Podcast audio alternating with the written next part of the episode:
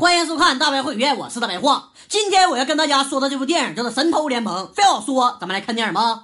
这部电影说的是啥呢？说呀，咱们的男主叫做胡子叔，他是一名开挖掘机的工人，还有一个可爱的女儿。可惜前几年就跟老婆离婚了，现在老婆有了自己的家庭。当然了，女儿的抚养权也是老婆的，他唯一的权利就是可以看女儿，但是到时间必须送回去。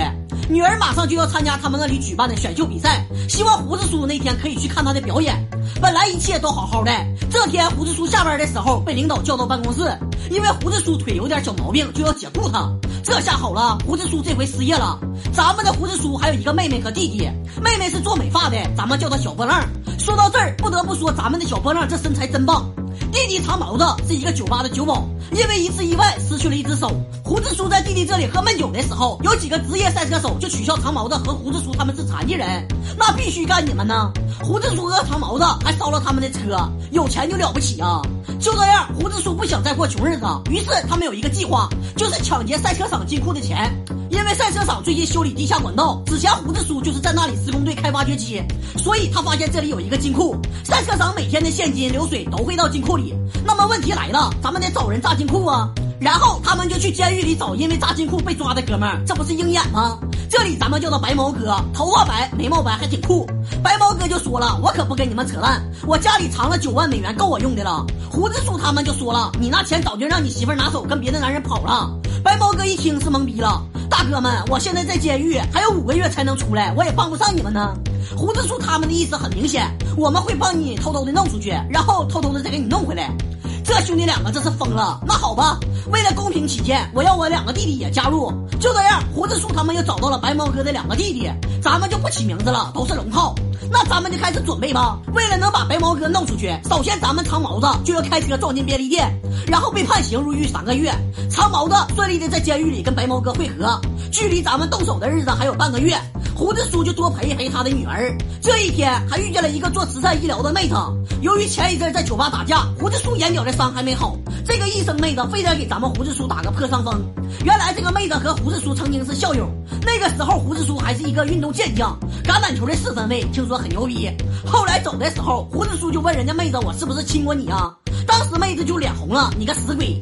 本来咱们计划都是完美的，关键时刻，胡子叔听以前领导说他们快要完工了，这扯淡不？完工我们还咋投钱呢？于是他们不得不提前一个礼拜动手。正好赛车场迎来了暑假归来的第一场比赛，这场比赛吸引了十几万的观众。这一天的流水那可老鼻子了。白毛哥的兄弟负责炸毁变压器，赛车场的 POS 机就不能用了，只能现金支付，现金就全部从管道抽进金库里，简直是钱堆成的山一样。监狱里的白毛哥假装食物中毒被送到医疗室，然后假装肚子疼，让正在干活的长毛子陪他去厕所，在厕所的柜子后面逃出了监狱，紧接着藏在监狱工厂的车底顺利的越狱，而咱们的小波浪早就开车等着他们了，咱们出发吧。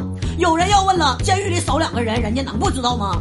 白毛哥早就跟狱友商量好了，他们一走，狱友就暴乱。狱长为了面子不肯上报，只能锁上所有的门，跟囚犯们谈判。这些囚犯们把监控和窗户都蒙上，不让看里面到底咋回事儿，所以根本就不知道长毛子和白毛哥不在，以为他们一直在医疗室呢。好了，一切就绪了，就等白毛哥来了。只见白毛哥用几个化学物品随便一弄，就弄成了一个炸药，成功炸开了一个管道。咱们就开始偷钱吧。于是这一帮人用一个大吸尘器就开始往外吸钱，不过过程中出现一点小问题，咱们长毛子的假肢被吸进去了，就因为这点事儿差点不干了，最后还是胡子叔安慰安慰才继续偷钱的。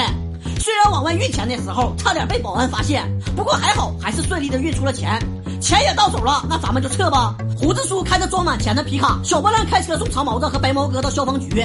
这个时候，监狱的囚犯们点火，引发了火警。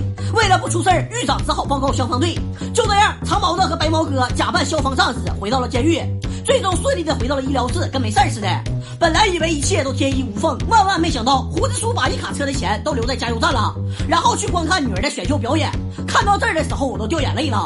女儿说：“为啥要唱这首歌？是因为我爸爸最喜欢。”后来全场人合唱，我也是老泪纵横。谁让我是一个感性的人呢？第二天，赛车场就宣布丢失的钱全部找回。胡子叔的车一个礼拜之前就报失了。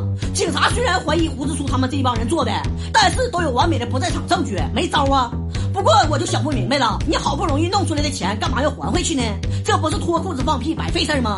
原来呀，咱们胡子叔一共拿了两份钱，还回去的只是其中一份。赛车场有灰色收入，所以不敢说丢了多少钱。另外一份被胡子叔偷偷用垃圾车运走了，然后过几个月才挖出来。最后，所有参与这次行动的人都得到了应得的那一份钱，包括帮助他们的狱友，还有给胡子叔打过针的医生妹子。最后的最后，胡子叔和医生妹子在一起了，小胖亮和白毛哥在一起，白毛哥的弟弟们还是过着屌丝一般的生活，虽然已经有钱。电影呢就结束了。这部电影告诉我们个啥道理呢？有些人你看上去好像挺笨，其实人家挺聪明。